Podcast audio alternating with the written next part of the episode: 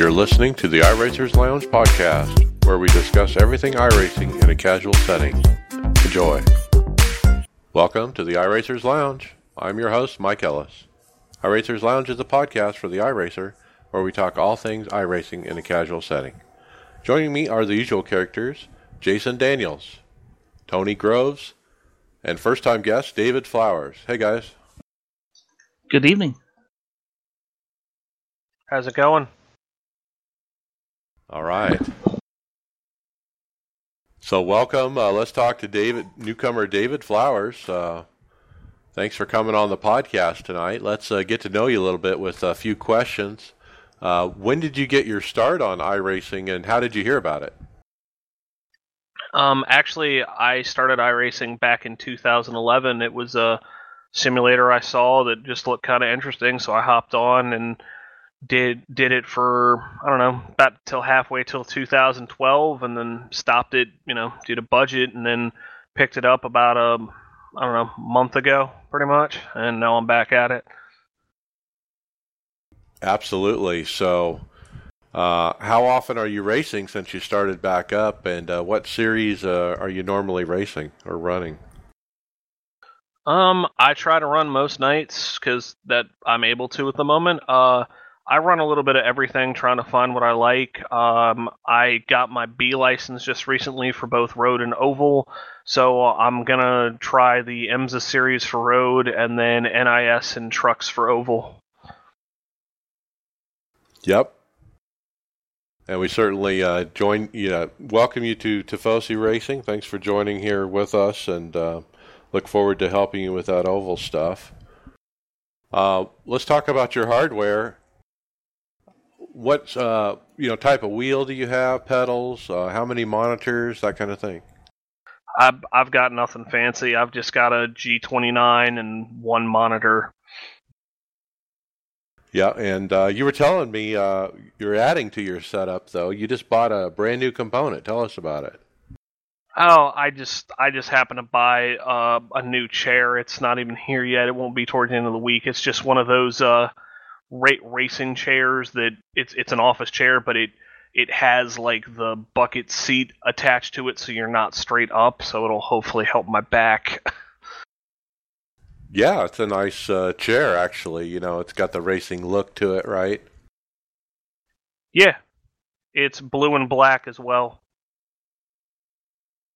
Nice. Well, uh, you know, uh, you know, everyone forgets. You know, a chair is just as important as the computer or the monitor or the wheel.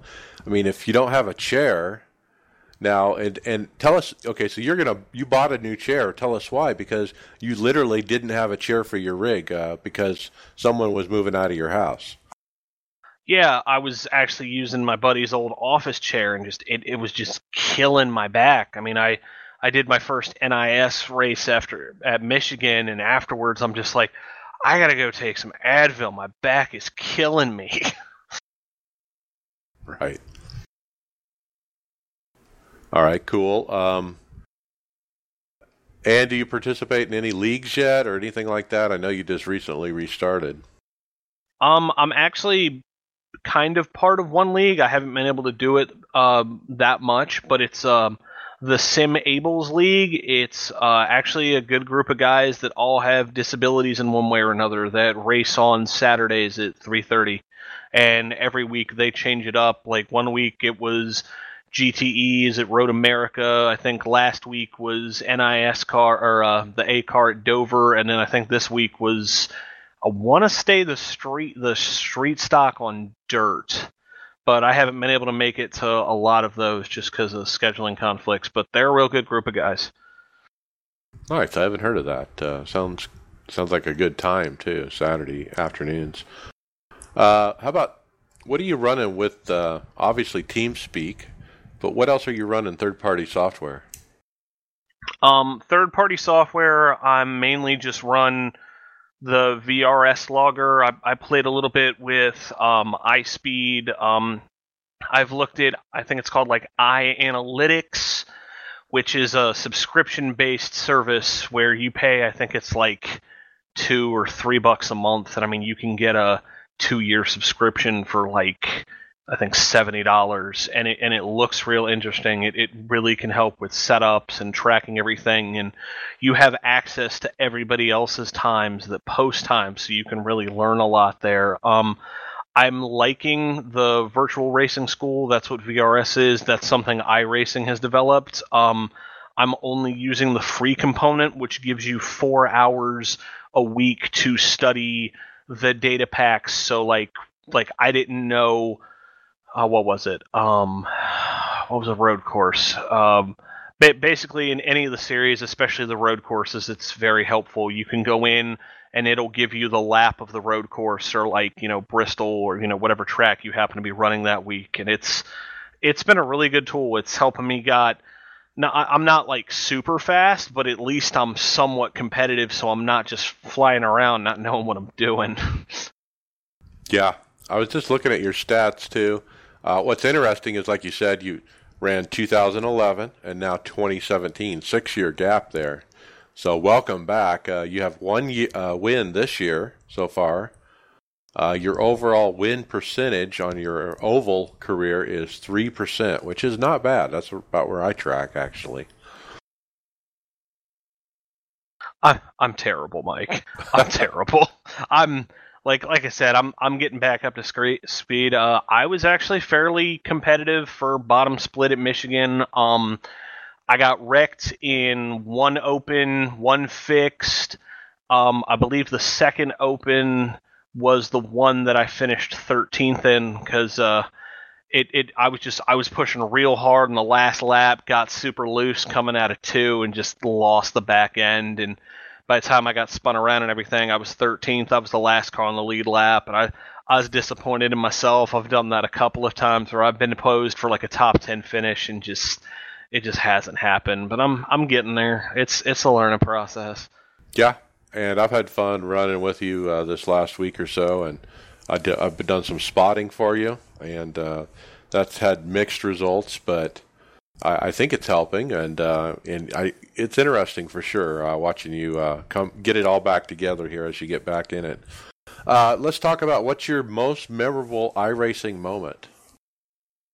Uh, so far, uh, I've actually had two. Um, one goes back to the VRS, like I was talking about. Um, when I was working on my B license for road, I was running the Advanced Mazda Cup because that's what you need for mandatory race participations, and we were racing at a Venderzoot or Zendervoot, or I'm, I'm not 100% sure how to say the name anymore, but that's it.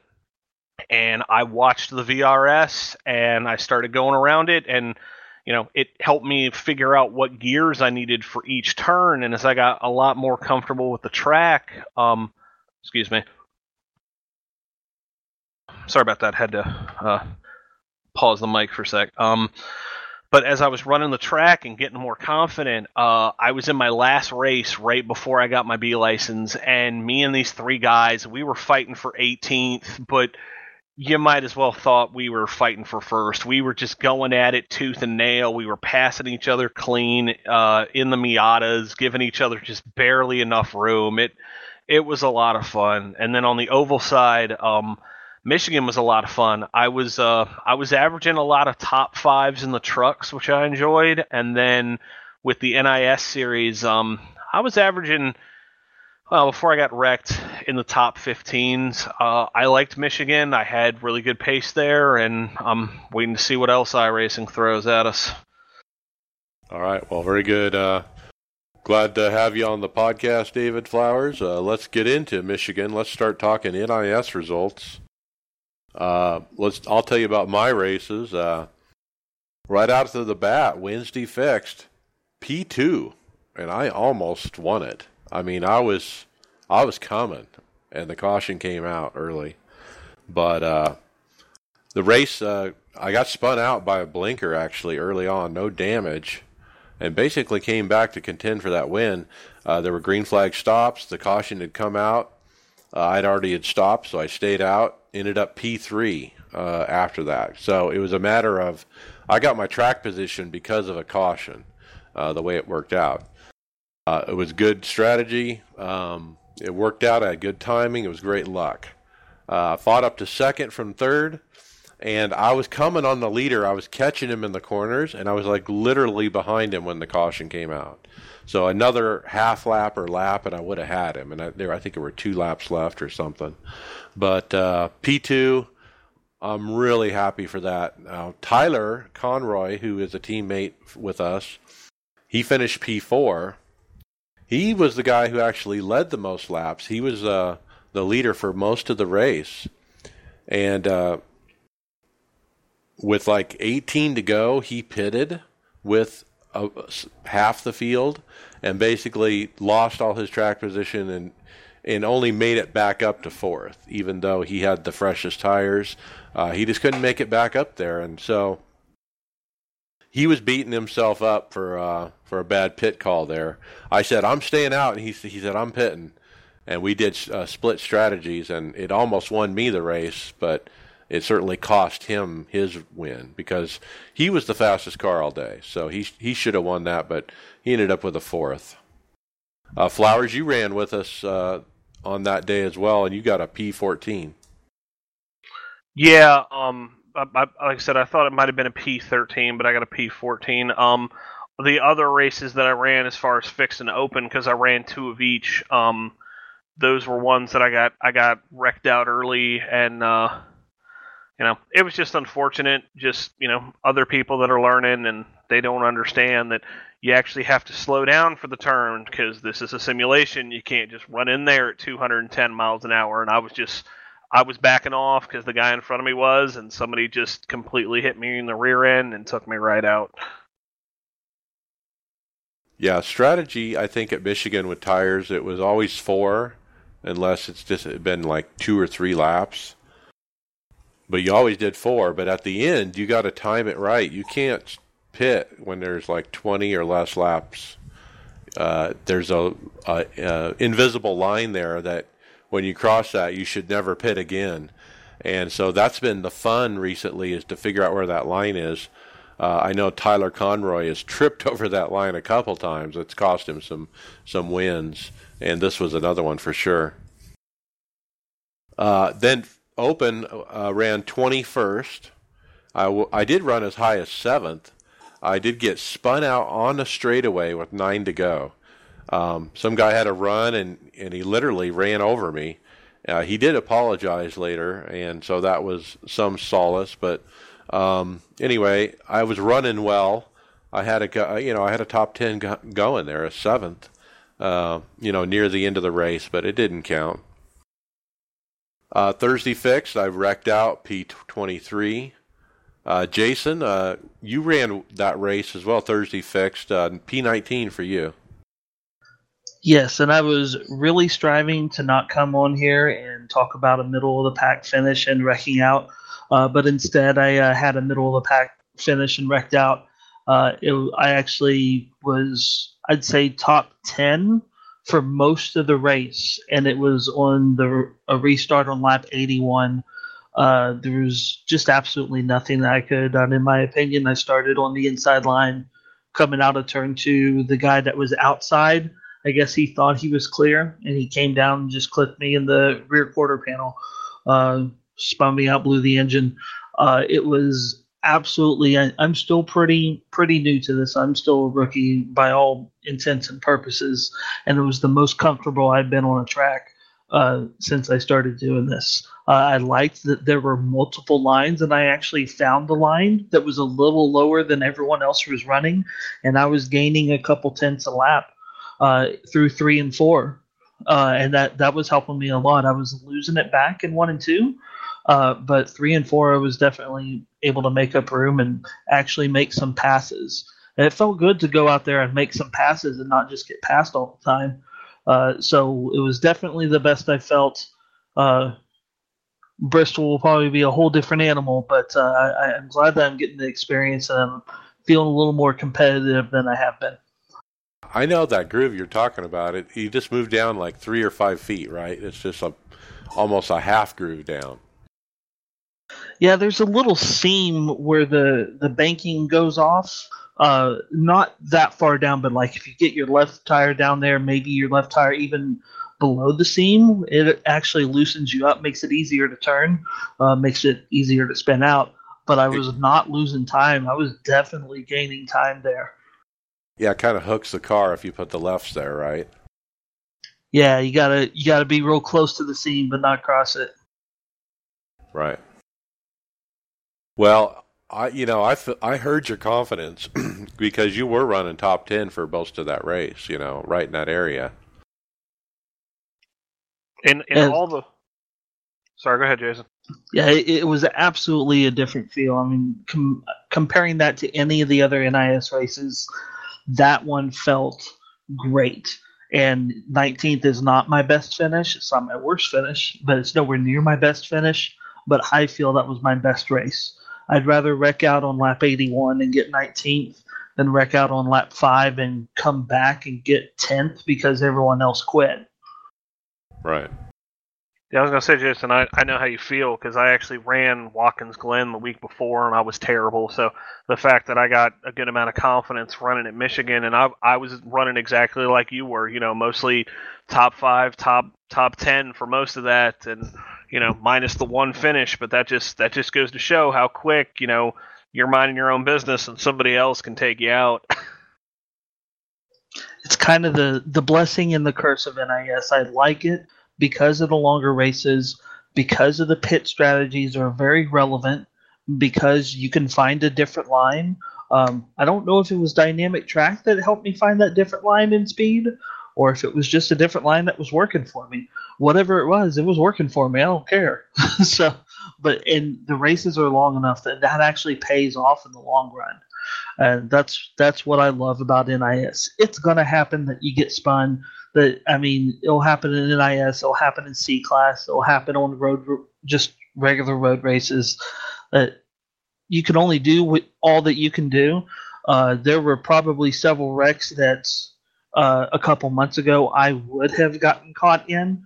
I would not have been able to avoid, and I was able to avoid this time. So I definitely feel the experience kicking in.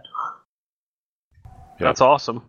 Uh, also, just to give you a quick preview, Jason, um, I would stay out of Bristol. I actually ran the early truck race last night. That's that's what Mike was talking about. He spotted me. He spotted me for two truck races, and after that, I'm I'm done with Bristol. I'm not going to risk any more safety rating because you can't you can't get away from any accidents there. Uh, I'll do it at least once. At, at first, I was afraid of road races, and I said I wasn't going to do Watkins Glen. It was like I can't be scared of the tracks. I'll do it. Whatever happens, happens. So I'll do it at least once.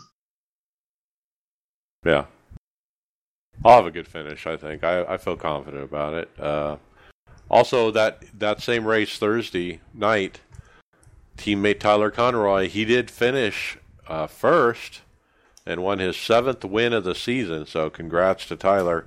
Uh, I mean, he, he dominated Wednesday, should have won. He won it on Friday, uh, Thursday. Uh, this kid is good, and uh, I'm really happy and proud to have him on the team. Uh, he's been a great teammate, and um, he is killing them, boys. He is slaying them out there. Uh, our setup was good too. I mean, and and that would didn't that didn't that certainly helped him. we had a good setup from an anonymous donor uh, on Facebook. So uh, I'll just leave it at that. But uh, hey, uh, it works, and uh, he got a he, he got a finish uh, to be proud of there with a win, seventh NIS win of the of the season. So good job. Friday I finished P17. I don't know what my deal was Friday, but I just couldn't do anything. I was just running 15th to 20th all day, and that's where I finished. And I really didn't feel the speed that I felt earlier in the week when I almost won the race with my second uh, place finish. So I don't know what happened on Friday. I, I, I don't know if it was me or what was different. I don't know, but uh, it was the same set. Yeah, Mike, I gotta say, you really do have one of those. You're either on it and you're killing it, or you're just so far off the pace. You don't you don't really have a kind of an in between from what I've seen. Well, I usually only run good at the restrictor plates. For me to get a P2 at Michigan is a huge step for me because I'm more of a restrictor plate kind of guy. So Well, what do you guys think of Michigan? Are we ready for next week? Uh, where are we going? Uh, Bristol, right? Uh, We're Yeah. Bristol this week and then an off week. nice. Yeah, we're we're at Bristol this week, and Bristol, uh, I'm, as as I've quickly started to learn, is a very tough, unforgiving track. Like I like the short track racing, but I just I cannot keep it off the wall. I cannot keep it off other cars, and and I've run two races and I'm done. Now, Tony, how about you? Did you run it all? I don't think I, I saw you in any of those races. No, no, I was uh, I was camping with the family. I was on vacation last week, so um, I pretty much took a break. I was hoping to get in on the Sunday night race, but uh, life just got in the way, and I wasn't able to make it. So um, I missed out on that one because I, I like Michigan. I have a lot of fun there. Um, but oh well, what do you do, right? When you said you went camping, my first thought was, well, let's set up a rig camping. I'm sure you can have a generator and hook it to your Verizon hotspot or something, right? That's it's a little extreme there. Li- Yeah. Little little much, Mike. Okay, so there was this guy that used to race NIS last year and the year before, and he was a truck driver, across the country truck driver in an 18 wheeler, and he had a rig set up in his passenger seat of his of his cockpit, you know, where he drives his truck, and he had a monitor over there and a wheel and everything, and so he'd climb in the passenger seat at night when he'd park that rig and race with us, and he did it over cellular hotspot. That seems like that would add up in price pretty quickly. I haven't seen him around lately, but it worked. Uh, and uh, but he did it right there inside of his truck. It was crazy. Well, that I mean that wouldn't be too too bad, Jason. I mean there there are tons of like especially truck stops and stuff that that have Wi-Fi. So That's true. Maybe he did Wi-Fi. He always told us it was over the cell phone. Uh, and the other, the biggest question for him was always, well, you drive a truck all day long, and then you race 500 miles at night in the same truck. You're like crazy, you know. Or you live the life, you live the life. that's right. He's a fan. He's a racer. Uh, up till a couple of months ago, um, I, I was on the road all day too. Now I'm not doing trucker hours or miles, but I'm still putting in a you know 10, 11 hour day. And yeah, I, I'd still come home and and uh, race for a couple hours. It didn't bother me in the least. I mean, if you like to drive, you like to drive. Right. Well, Bristol. I mean, we David, you and I practiced last night. We did some uh, checked our setups and tried a couple different ones. We found one that you coughed up uh, from the VRS thing. It was pretty good, and uh, but boy, we were talking about. Let's talk about the line there. You have to go so high when you get into the corner, and you have to drive it in there so hard and so deep at such speed just to have a good lap. I mean, uh, it was a struggle, wasn't it?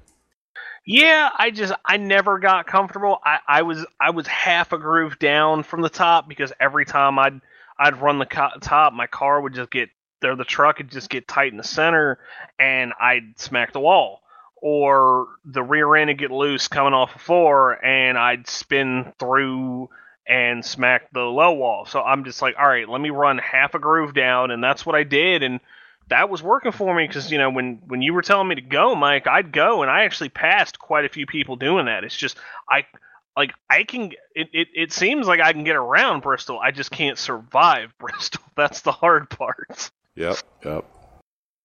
Yeah, so that's a unique uh, line for sure. You got to go high. The other thing you'll experience when we get in NIS here is they're gonna the lap cars. Uh, the lap cars either go to the bottom and stay out of the way, or if they stay on the top, they are really in the way, and it's so hard to get around them because you have to go under them, and it's almost impossible to pass somebody on the bottom. So uh, that's what you're gonna expect this week. It doesn't matter where they are, top, bottom, they're in the way regardless, and there's nothing you can really do about it. I I was starting to pick my way through some lap cars, and then there was a, that that spin up above us. I I was battling the two, like he like he said, he was not giving me an inch, and then when I cleared him, didn't see the wreck up above, and completely went into the side of somebody that completely spun sideways. So Yeah, everything happens so fast. It'll be fun. We'll see how it goes. And then off week. Wow, I didn't know that. It's also a pretty long race, 250 laps. I Yeah, mean, it'd 100 of them will be fest, under too. caution. Right. Not just that, but I mean, 250 laps. I mean, Jason, you'll do 10 lap each lap. I, I was averaging 15.2 seconds a lap, and I'm not even fast around Bristol. The fast guys are averaging 14.6. So, you know, a minute 40 for 10 laps, 250 will go by in a heartbeat, man. It'll be two and a half hour race. Maybe three. It depends on how many cautions. All right, let's get into uh, other racing outside NIS. Uh, we covered, David, you already talked about your truck races didn't go very well. What about the rest of you? Did you do any league races, road races, dirt races, anything? I did a couple truck races at Michigan. I got in eighth place uh, over the weekend out of 24 drivers. So that's how I finished Michigan. Uh, I thought it was a good end. I made a bad choice with a pit strategy when I should have pitted, and a bunch of other people did. Uh, so their fresher tires just ran right by me. So Yeah.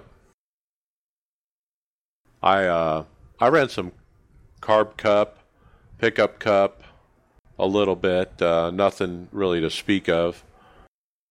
Boy, I mean, and then David, you were in the carb cup on the. We were trying to get in the same split, but it, the it split into two, which was kind of ridiculous. Twelve cars in each split. Let's just have one split, but no. Let's they what they do is they split that into two races. But you're in the bottom split, and how ridiculous was it? You were wrecked out, and you were still third. Yeah, it, it, it was ridiculous because I mean, like, I, I don't have a problem that Carb Cup has the the quick repair or anything, but like, I I went to go, my, my the guys didn't go, and I had to brake check, or I was gonna get black flag for passing somebody before the start finish line, and then the guy behind me just made absolutely no attempt to go high or go low, and he just completely ran me in the back, spun me out, and when I got back to pit. I came out and I literally was third, like three laps down, and, and it was just the first place guy, and then the second guy ended up being one lap down, and so if if he'd have been more laps down, I might have been in second. It was just that ridiculous of a race. it, yeah, that doesn't get much worse than that. Well, uh, peak is tonight. Uh, I'm not. I don't remember where they're running, but uh, I do know they're running tonight, so I might watch that later. It's been fun to watch lately, so uh, check it out. I mean, that's been uh, some good racing. At least check out the highlight uh, videos and stuff when they put those out. Um, but some good racing for sure. What I like about that too is when you miss a race, you know, depending on how much you want to watch, I mean, they have all that stuff archived, so it's nice. You can kind of go back and see past races and stuff. Yeah. Yeah, absolutely. So, all right, uh, Tony, let's go into topics. Uh, what's first? Well, first up, uh, Martin Kroenke went eight races unbeaten after a crucial win by six seconds over VRS. I'm going to butcher this. Uh, we'll call it Canada. Simpsons Sim Sport teammate and hometown hero Mitchell DeJong. There were surprises, however, during the event as five-time champion Greger Huttu crashed out of the event in the opening lap after two races away. Wow. So, Huttu's back, and uh, not really after wrecking out all by himself. I actually watched that race. Yeah? Yeah, I I saw the wreck and everything. He just he he was a victim, unfortunately, of just bad timing. So, somebody just did not get a good start, and he tried to not run them over, and he got run over in the process. Wow. I saw lower in that article they were talking about the person that wrecked him may actually get a post race penalty. Uh, so that doesn't do anything for his finish, but there may be some penalties coming out of that wreck. Interesting. Well, uh, I guess it's no surprise that Martin Kroenke uh, won again, though. I mean, the guy's unbeatable this year. The torch has definitely been passed. Yeah, exactly. And Mitchell DeJong, he's no slouch. He's the guy from, he's the kid from California that runs the Global Rallycross, and he does all kinds of stuff. He held off Kroenke actually, Mike, for a good. I think it was like ten laps, and he just he just had the slightest slip up, and Kroenke pounced on him, and then he just couldn't get back by him after that. Yeah, I'm a huge fan of De Jong. I think, uh, yeah, it's nice to see him at least giving Kroenke a run. It sounds like he was being competitive with him. It seems like, especially at that level, it comes down to who makes who makes the mistake last, and Kroenke does not make the mistake last, and he doesn't always make the mistake first either. So he, he's just been so consistent and so flawless this season. He he's also just able, it seems like, to put that car just where other people can't put it. It just it's insane. Yep. Well, we'll see how he does. Uh, I think wasn't that the final event, or I don't remember. I don't follow it too closely. Let's get into the next topic. Uh, got a forum post. Brenton Parker asked if official series should have minimum I ratings or minimum late lap time requirements. Extremely slow racers can be hazardous to the field. So, so what do you think of this? I uh, I read through this forum a lot and kind of cut, kept a watch of it. It got up to uh, to five pages uh, throughout the week. Uh, I personally don't think it's something that iRacing should do anything about. I mean, if you want to have lap lap time restrictions in a league, uh, by all means you can do that. Uh, but my money is just as green as anyone else's money, and I'm also not the fastest. Uh, I try to be like uh, originally was saying like 100 for 105 percent or 107 percent of the pole. I mean, I try to be within that. And I guess on road races, when you're talking about a minute and a half lap, nine seconds is actually a, a big gap to be within. As far as that would be 110 percent of a 90 second lap. So I don't think iRacing, though, as a service, should do anything about it. I think if the community and leagues want to do something about it, uh, they can. Uh, but it would just be too restricted. And then where would it force those drivers to go? I mean, by all means, if I, as a D class racer, want to buy a GTE car and mess around with it on test tracks, obviously I can't do a race because I don't have the license, but I should be able to. I, I don't get it. I mean, that's why we have SR. I mean, SR is licensing.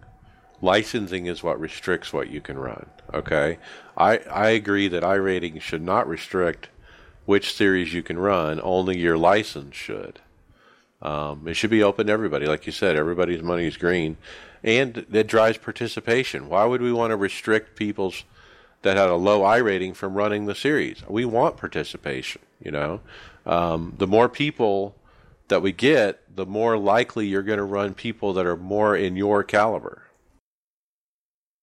I I agree with that, Mike. Like I am by no means fast, and you know, in the past month alone, I've gone from a D to a B license, and I've I've worked hard at it. I've I've put my time in, but you know, on those tracks, I'm not I'm not racing for the most part. I'm I'm getting a feel for that track, and I'm starting dead last, and you know, I'm usually ending up a lap down, which isn't a problem, but I also know how to drive to get out of the leader's way. So, yes, safety rating does does restrict that. Um and not necessarily have a minimum lap time either or I rating cuz like right now uh since I've started the past month, my I rating has just absolutely tanked. I had uh, the stock, I think it's 1200 I rating or everything, and I, I think it is. is. Is it 12 or 1500 when you start? I forget. I think it's somewhere in between that. Yeah, but just in just in the past month, my I rating has tanked from that to 600 and I'm slowly building it back up again as I get faster at tracks as I hone my racecraft. You know, I'm I'm like I said earlier with that Miata race, you know, I I started the week with learning the VRS and not being fast at all. I was uh 12 seconds slower than like the the fastest times I was seeing, and then I got within like six seconds of the fastest time. So I'm still not fast there by any means, but I was racing guys competitively, and I was having fun doing it, even though it was for 18th. Right.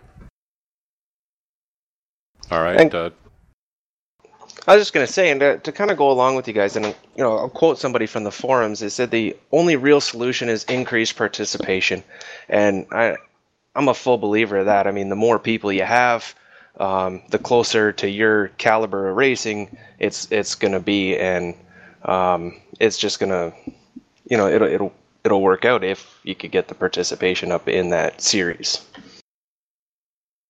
Right. Well, al- along with that too, that's also kind of the problem with iRacing. iRacing has all these different series, and you really only have one or two that are fully run. Like, um, like with the carburetor cup, Mike, we we could have easily had a field of 37, and it split it into two 17 or 18 or whatever splits. Like, uh, from what I saw on the forums, IMSA used to be a dead series, and the only reason it's as popular as it is now is because they added the GTE cars a couple months ago. So, I mean, iRacing actually has a lot of dead series on its hands. So, yeah, we, you know, they don't, they shouldn't be restricting. If anything, they should be increasing participation more. Yeah, I don't think this guy gets it, but uh, yeah. So anyway, let's uh, move on to the next topic. Tony, what do you got? Patrick Taylor, um, fan favorite and valuable admin member of the Lionheart Racing Series, has di- died on Tuesday. His, his death was unexpected, result of an unpredictable medical event over the weekend at his home in Kamloops, British Columbia, Canada. Uh, come from his family. Yeah, a younger, a young guy. I wouldn't, uh, not younger, but a young guy, not an old guy, and uh, obviously very popular on the service. I actually don't know of him much, but uh, iRacing actually put up a feature article on their website at iRacing.com about this. Yeah, and it's a it's it's a really nice article. Um, I like to just quote from here to, to give a little maybe a little background. But uh, for two years, Taylor was a fixture in Lionheart, running in the IndyCar Retro and Challenge Series, a member of Dragonfly Racing, Taylor quickly rose to become one of the most popular members in league history. Yeah. And uh, so he's part of the IndyCar community here in iRacing. Looks like he won the Dan Wheldon Driver of the Year award. Um, and obviously will be missed by many. Uh, there was a forum post as well uh, about this, and uh, our condolences to his family. Yeah, absolutely. You know, it's it's terrible to to hear about stuff like this, but unfortunately these things happen. But it's this article is uh, it's it's a really nice really nice article, and I encourage anybody listening to to go have have a read. All right, uh, moving on. Next uh, topic here. Uh, our good friend over John Hammer uh, put out a public announcement about Bristol uh, A Open is actually in the afternoon, and the NIS rate is NIS is actually at night. Uh, so if you're running both A Open and NIS, you might need two different setups. They did end up fixing this. Robert Mitchell uh, posted yesterday that they changed both to night. So it was that way for a couple days, but the A Open is now showing as night as well as the NIS. Good. I'm glad they're able to get that corrected in time. All right. Uh, what do you got next?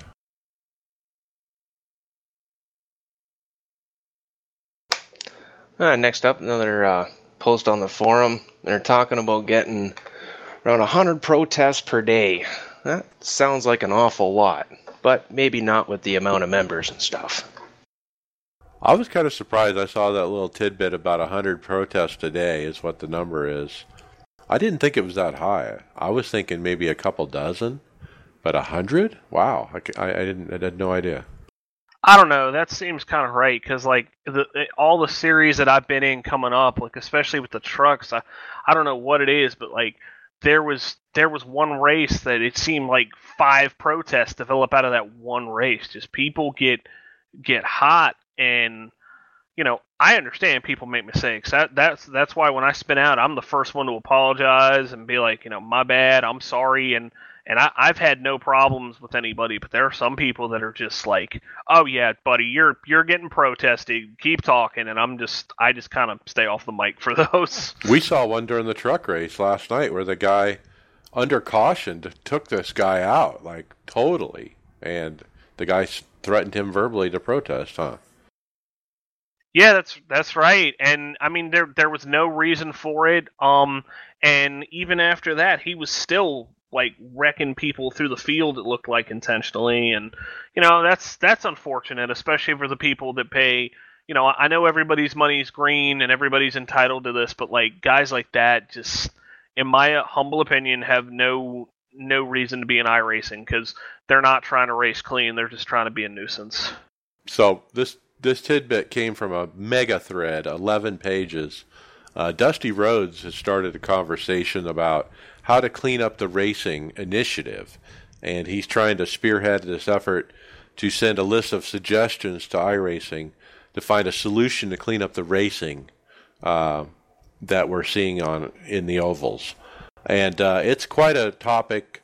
Uh, everyone has their own ideas. I kind of been watching this thread. Tyler Hudson's been putting in a lot of comments of what, as well as John Hammer and Dusty Rhodes and several others.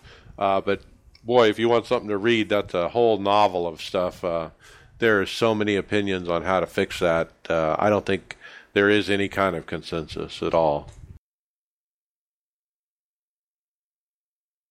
Well, I feel personally like the real only real way you're going to combat that is to just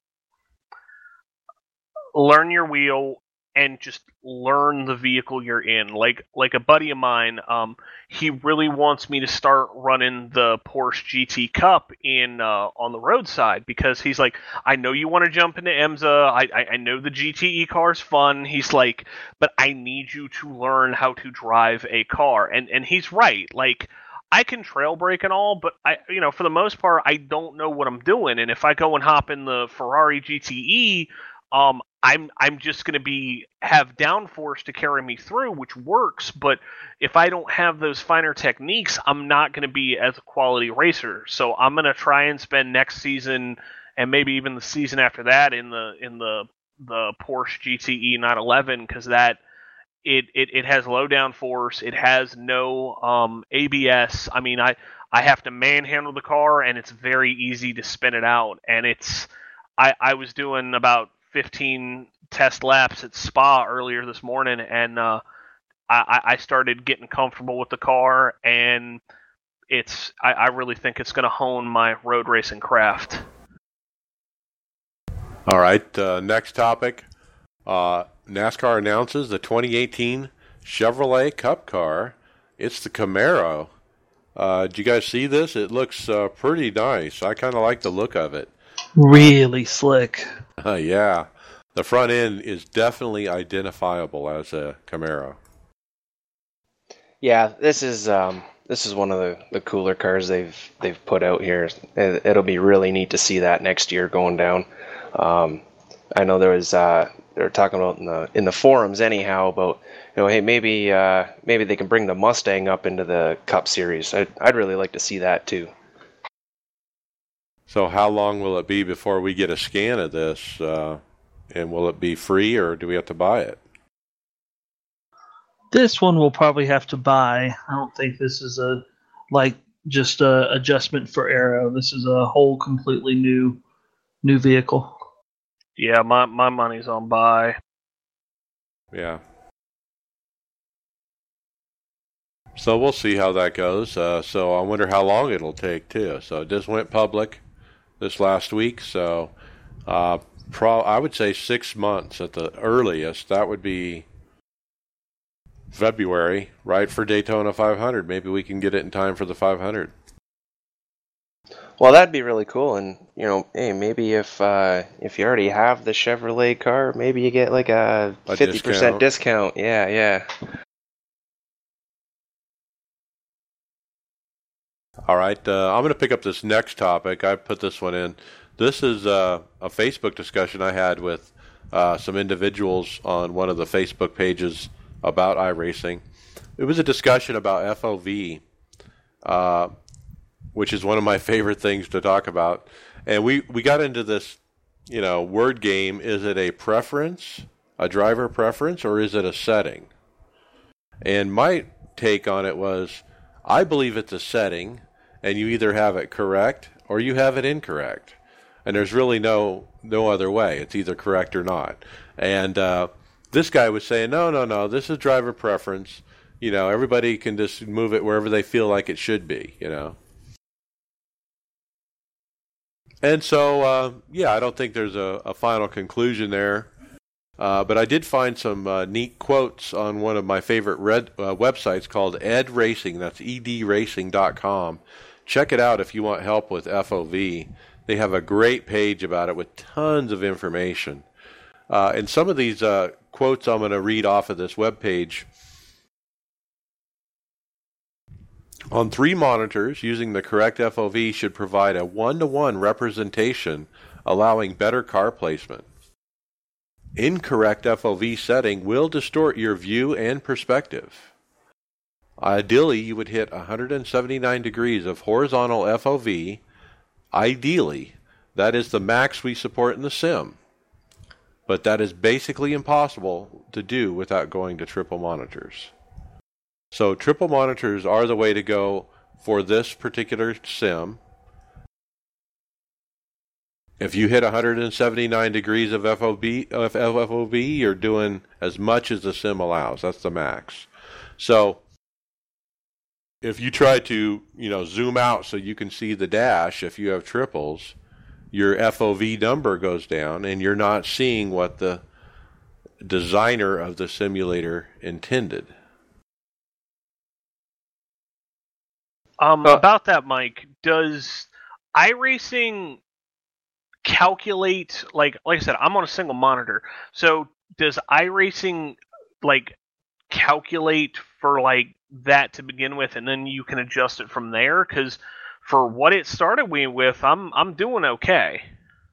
Yes, it does. So if you go in in, in the graphics and sim and you put in the distance from your eyeball to the center monitor, and you put over on the left side, you, you have a single monitor, not triples, it will automatically calculate your FOV for you and set it for you. Now, if you go and change it, it'll change. But if you just go with what iRacing sets up, if you put those numbers in and they're correct, and you put in the width of your monitor and all that, then you're going to get the correct FOV, where you'll have a one-to-one representation, uh, allowing better car placement.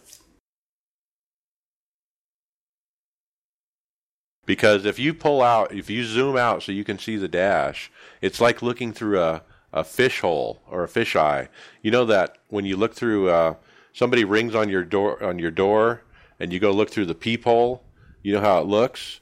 That's kind of the the sensation you get when you don't have the right FOV. Gotcha. All right, Tony, what's next? 2017 500 kilometers of road america coming august 18 um, I know there's a lot of questions on the forums about whether it's going to be a solo or a team event and it looks like you get both you can do it solo or with a buddy oh that sounds pretty fun Yep.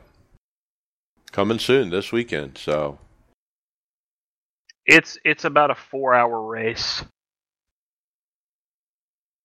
so Time-wise. it's considered a special event. They're adding it to the special event list, just like the 24 hour of Le Mans, the Daytona 24, uh, the Indy 500. All those are special events. This is now on the list as one of them.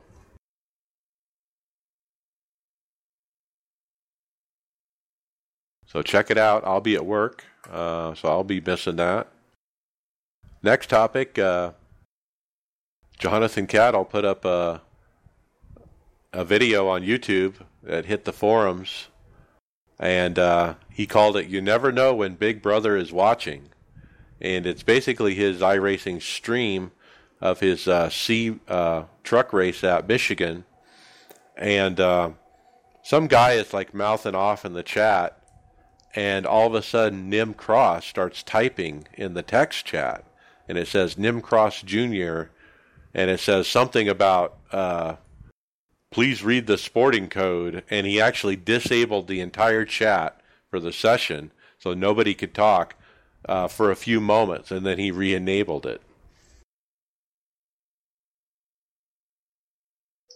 The foot is down. The foot is down. so don't be surprised if iRacing staff actually are monitoring the official race that you're in. It's certainly possible. And you should drive accordingly. You should drive as if Nim Cross is watching. Now, certainly they don't watch every race, but they do take time and spot check some of these races. They do, and this proves it.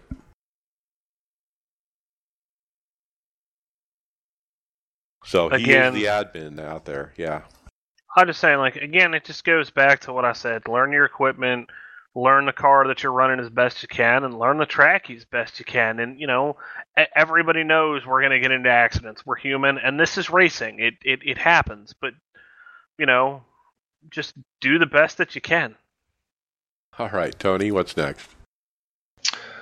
Well, Simcraft lab is busy today. Andy Lally practicing and testing for this weekend's NASCAR Xfinity Series race at Mid Ohio and the introduction of the Apex Mini to the world. 70% scale. Um, oh, lack of words here. Mike, help me out. well, it's basically a video from Simcraft on Facebook, on their Facebook page, and they have a miniature well, they got a motion cockpit, their their you know signature motion cockpit, but they've created a miniature one for this uh, person that's of shorter stature. Uh, but basically, it looks like a child's cockpit. Uh, it's motion. He's got triples, everything. Uh, it, it's pretty cute. Yeah, that's um. I was, I was just checking out the video right now, and uh, that's really cool. That looks like a ton of fun. Those motion cockpits are so cool, especially with the triples. I mean, that's just that's just insane. Look at the the big size cockpit at the beginning of the video. Look at the FOV he's got on that. Look at the angle on those screens. I mean, he's got that thing surrounding his head completely. And then the way it moves, what's cool about this motion cockpit is the monitors move with the cockpit. They're not stationary. The whole thing moves. Yeah, the the one thing that really drew my attention in this is on, on the on the smaller uh, simulator. Um, if you're watching it move around, those monitors are just a wave, and they look like they're just almost bending, like wings in the air, right? yeah. Oh wow, I'm I'm watching it now. Jeez, that that'd make me sick. That that probably would. That'd probably make me sick. I I, I have a hard enough time sometimes staying on the track as it is. That would probably just make me sick. Pretty nice uh, video if you're interested in motion cockpits. All right, next topic. AMD, the video graphics card manufacturer, finally completes its long and winding journey with its brand new Radeon RX Vega or Vega series, VEGA. This architecture made its debut with the prosumer segment uh, earlier this year. So uh, it's been about two years since AMD has launched a, a high-end graphics unit, uh, but now they're they've announced what the, they call the Radeon Vega 64 and the 56 and I'm still trying to figure out what the differences are between the two of them. I've read through this article once and I didn't quite understand it, but um, Here's a quote here. We put the RX Vega 64 through our vast and modern test bench and have it compete against the key NVIDIA SKUs such as the 1070, 1080, and the 1080 Ti at resolutions as high as 4K Ultra HD.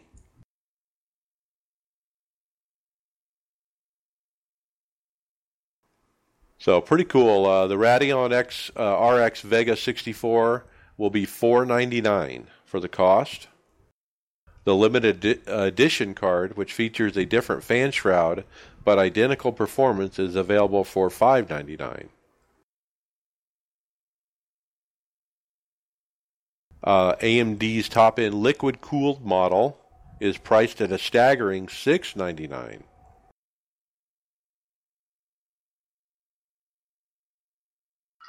Looks like it uh, for the most part comes in line with the the 1070 and 1080 both in performance and in price so they're just making their return to the market but man they're way behind the 1080s have been out for a while they got some catching up to do I, am glad that they got something out. I am an AMD guy. I mean, I mean, I have a 7970 in my unit.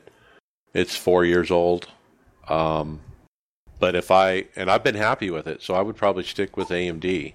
And I'm glad that they finally got something out that's comparable uh, to the, to what you just said, the 1080, 10, 1080 Ti, because Nvidia has really just cornered the market in the last what two years, right?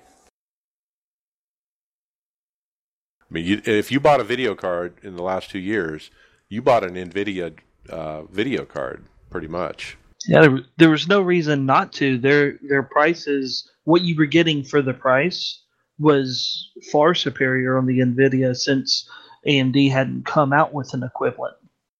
So their older cards were still the higher prices. Yeah. Yeah, I'd be interested in this 56 at for uh, 399. That seems like a good. I mean, it's not an entry level card by no means. It's comparable to the 1080. Uh, why not? You know like me, I have a 970 in mine, um, and it's it's been no problem at all. It, it, I run iRacing with uh, like TeamSpeak and some other programs in my tray on at I think 84 frames a second, which is not bad. Yep. Okay, Tony, what's next?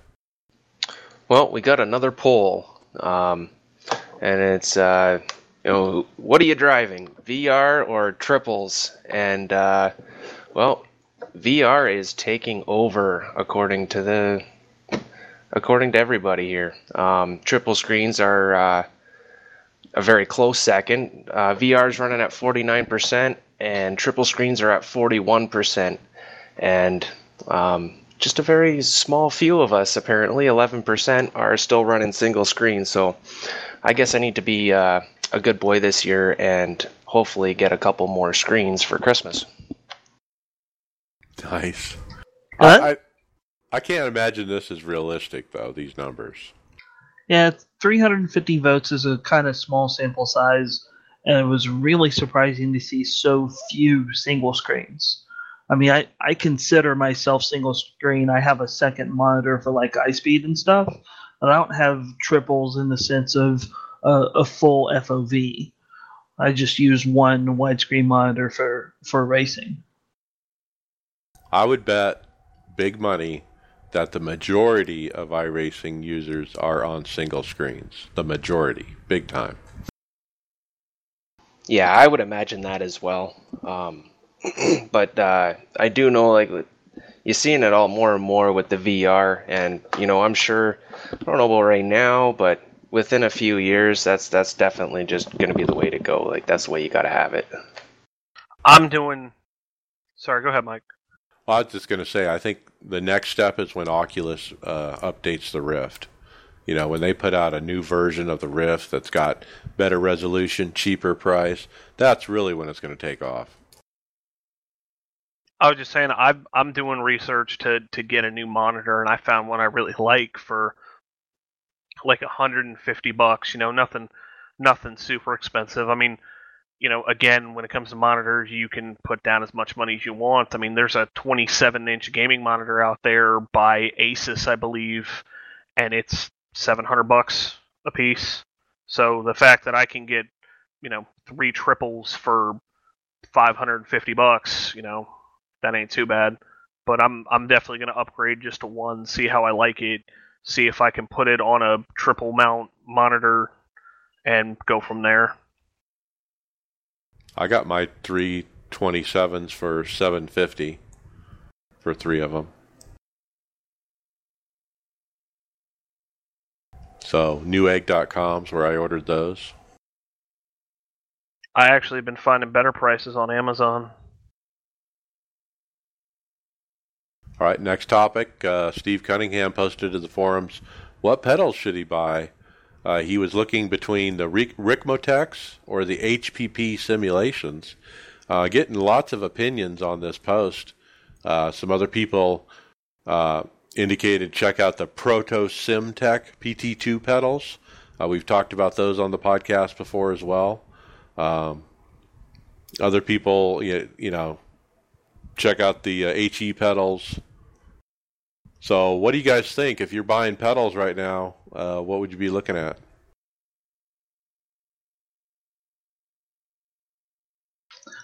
It's hard for me to say since if I'm making a hardware purchase, it's going to be wheel and pedals. Um, but I think the market is actually really good for pedals in general right now. It, it seems that it's there's a lot of people that like the brand that they use, and there you don't see too many complaints about the other brands. I mean, you see good things about HPP, you see good things about Fanatec, you see good things about the Thrust Thrustmaster Rico. Uh, it's hard to find negative, and they're all pretty close in price range. Uh, I think the market is great if you're looking to to spend that on, on pedals right now. Not for me personally, since I want a wheel, but uh, just pedals. It, it seems to be a really good market. Yeah, I mean, there's some niche markets here going on for sure. What you mentioned is the combos, you know, where you get the pedal and the wheel.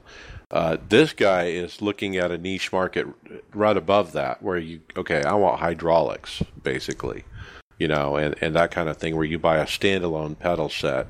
But uh, yeah, I mean, it, you can go crazy with pedals. Uh, so lots of good options out there. I just thought we'd talk about them a little bit. Uh, Tony, what's next? Um, there was another post uh, regarding a market and possibility of D-Box like system for less.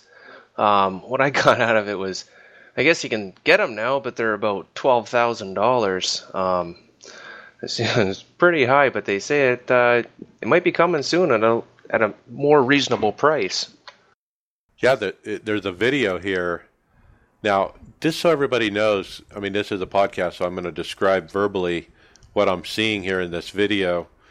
A D-box system is basically where you have your rig on four pedestals, and these pedestals have hydraulic shock kind of things in them that move the rig, okay, up and down. So between the four corners, they're all hooked to the computer, and the hydraulics move the thing up and down, and you have a motion rig that way. And so uh, D-Box is a popular item. You can get those to go with the R seat, um, and it's quite expensive. But uh, this guy posted up a, a website called motiongear.net, and he said that they've reached a, a distributor agreement with the original company who is putting out these alternatives to the D-Box 4. And uh, these alternatives, I if you click on the website to learn more information about it, it actually takes you to a South Korean website that's actually in South Korean. Uh, and it's very interesting, uh, some of the stuff that they have, uh, uh some of their videos and pictures of their motion rigs. Uh, it's really some cool products.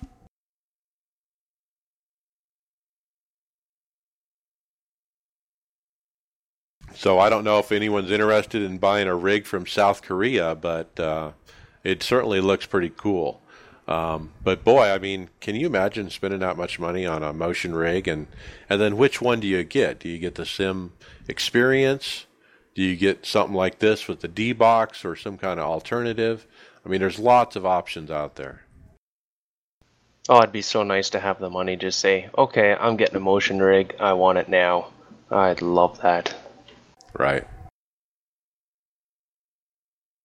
All right. Uh, next up, Scott Speed, former F1 driver, driver, former NASCAR Cup driver, current global rallycross driver, uh, is testing the iRacing beta and posted up a video of him uh, trying it out on his triples. Uh, the Rallycross uh, for iRacing that's going to be coming out, and obviously they got a beta version people are testing, and uh, Scott is part of that. So pretty cool to see it on screen, and there, he even took a little jump, you know, over the little uh, ridge and got a little bit of air air time there. Pretty cool.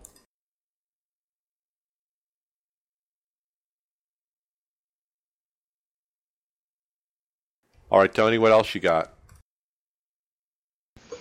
Well, got a Twitter post from Landon Cassill, and this one was uh, kind of neat. He says, You never know where a racer can get his start. Check out this YouTube comment from an iRacing event I hosted six years ago, and it just happens to be a comment from William Byron.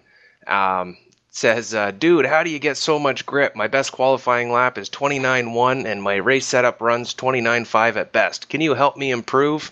Well, I think somebody helped Mr. William Byron improve. Just landed a NASCAR ride.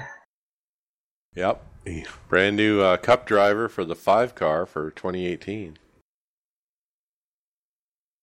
I was going to say, isn't he uh, Xfinity driver right now? Yep. Yeah, he's moving. He got the. He's getting Casey Kahne's ride. Now, I heard uh, Hendrick talking about him not all that long ago, saying, um, uh, you know, he was hoping to bring him up, not yet, but in a, in another year or two. Oh, I guess he's showing something that, that they like, or they're just bullshitting all of us. That very well could be too, but uh, should be pretty exciting to see uh, what he can do.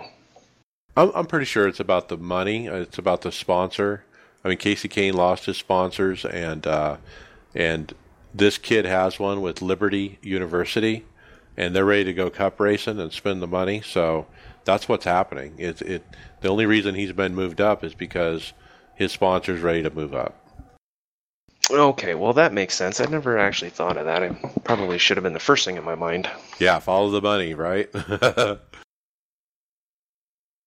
All right, uh, continue on with our thread of real racers in the iRacing world.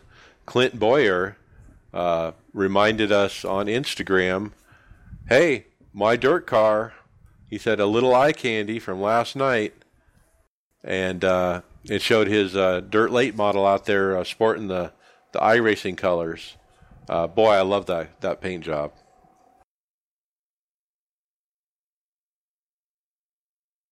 With Peak up there closer to the front too, so Peak and iRacing still uh, partnering. Yeah, they're trading off. This is the white version of the car. It's got iRacing on the front. You can kind of see the front of it, the hood, and uh, it's definitely in on the quarter panels as well. So very prominent. Okay, what's next? Well, Mike, I'll let you. Uh, I'll let you take this one here. This is this is your guy. This is my guy Ty Majeski. We talk about him every week. Guess what? He's won again. He said he broke out of his four race slump last night, ready to get us another one tomorrow night in the iRacing Ford. So uh, uh, once again, this kid is the real deal. Um, I can't believe how good he's running. It's just a matter of time before they get him moved up. I guess he doesn't have the money that uh, Mr. Byron has, but uh, it's just a matter of time. Yeah, I sure hope John Henry uh, keeps funding this kid and get him a ride in his team. All right, with that being said, let's jump into final thoughts. Uh, Tony Groves, lead us off, please. Well, um, I'm a little bummed out hearing that we're going to be having a break between Bristol and Darlington since I have neither one of those tracks. So that means I'm going to be three weeks without doing any NIS racing. So um, I guess I'll be practicing some dirt. That that sounds like fun. Yeah, if you're not going to buy the track, you can still run. Run what you got. All right, uh, David Flowers, thanks for coming on. Uh, what's your final thoughts? Uh, just gonna be honing my racecraft and you know whatever series I try, and you know I'll try to be on here when I can. Uh, I'm starting college here in the next like week, so if I can get on here, I will, and if I can't, uh, you know I'll be around. Yeah, welcome to the team. We're happy to have you. Uh, Jason Daniels, final thoughts. You only have to hear this two more weeks, I promise. But if you're looking for something to do on your off week from NIS, come join us Saturday, August 26th for the Fight Like a Girl 200. Uh, it's a $20 entry. Uh, this is a charity race to benefit iRacer Brad Miller and his wife. His wife was diagnosed with breast cancer uh, being at Homestead, Miami in the afternoon. Uh, that is a 7 o'clock Eastern time race start with qualifying at 6:50 Eastern. Um, RaceSpot is broadcasting all the prizes, and uh, all the prizes and the broadcasting have been donated. So every bit of proceeds are going straight to Brad and Melissa. Uh, myself and Justin Laird are signed up to participate. Last time I looked, there's about 20 spots left in the race. Uh, if you're not able to race, uh, you can still donate if you just search the forums for Fight Like a Girl. Uh, you'll see a post from uh, Doug, I believe it's Doug Miller, uh, but he is putting this together with Turn 3 Motorsports, and it's going to be my first foray into an open setup. So I'm looking forward to it. I'm preparing to get my practice in. Yep, and uh, recently announced Turn 3 Motorsports, who's uh, leading the effort here that uh, in addition to the $100 iRacing gift card, the winner of the event will also receive a hot pass to a NASCAR Xfinity Series race of their choosing. The price is compliments of Ray Black Jr. and the 07 team. They've decided to give Brad and Melissa Miller hot passes to the Xfinity race at Bristol. A special thanks goes out to Taylor Burris and the 07 tire changer handler, Francis Pellitor, for helping make this ha- happen. It is truly heartwarming to see the racing community come together during a time of need. So that's pretty cool, man. You can't buy a hot, a hot pass, folks. And it gives you really good access. And so Brad, uh, I'm very envious, is going to be uh, getting hot passes as well with his wife. Uh, that's an unbelievable experience. I've had that experience for two years uh, at NASCAR at Phoenix uh, with hot passes, and nothing beats that. You can be in the garage during practice, you can be down on pit road, you can be anywhere, but literally the driver's motorhome lot. That's the only place they won't let you go. So check it out, get involved. Uh, I'm going to miss the start of this, or I'd be all over it. Um, I'm hoping to at least get in and watch, or perhaps spot for Jason. Uh, so I'll be involved one way or another. Uh, thanks for the final thoughts. My final thoughts, uh, boy, I can't believe I almost won at a non-restrictor track, but I did it this week. I finished second. I was within inches of that leader, and I was faster than him and boy, that is such an awesome feeling to finally get to a point where I'm running NIS and I'm running for the win and it's not a restrictor plate. That is so new for me. And so it was a huge moment. And uh, really proud of that. I wish the win would have came through, uh, but it didn't. Um, so I'll just keep trying. Bristol's next. I've always had good finishes at Bristol, so we'll see how it goes. So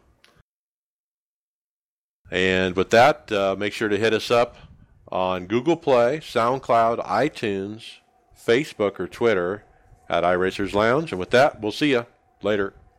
Take it easy. Have a good one.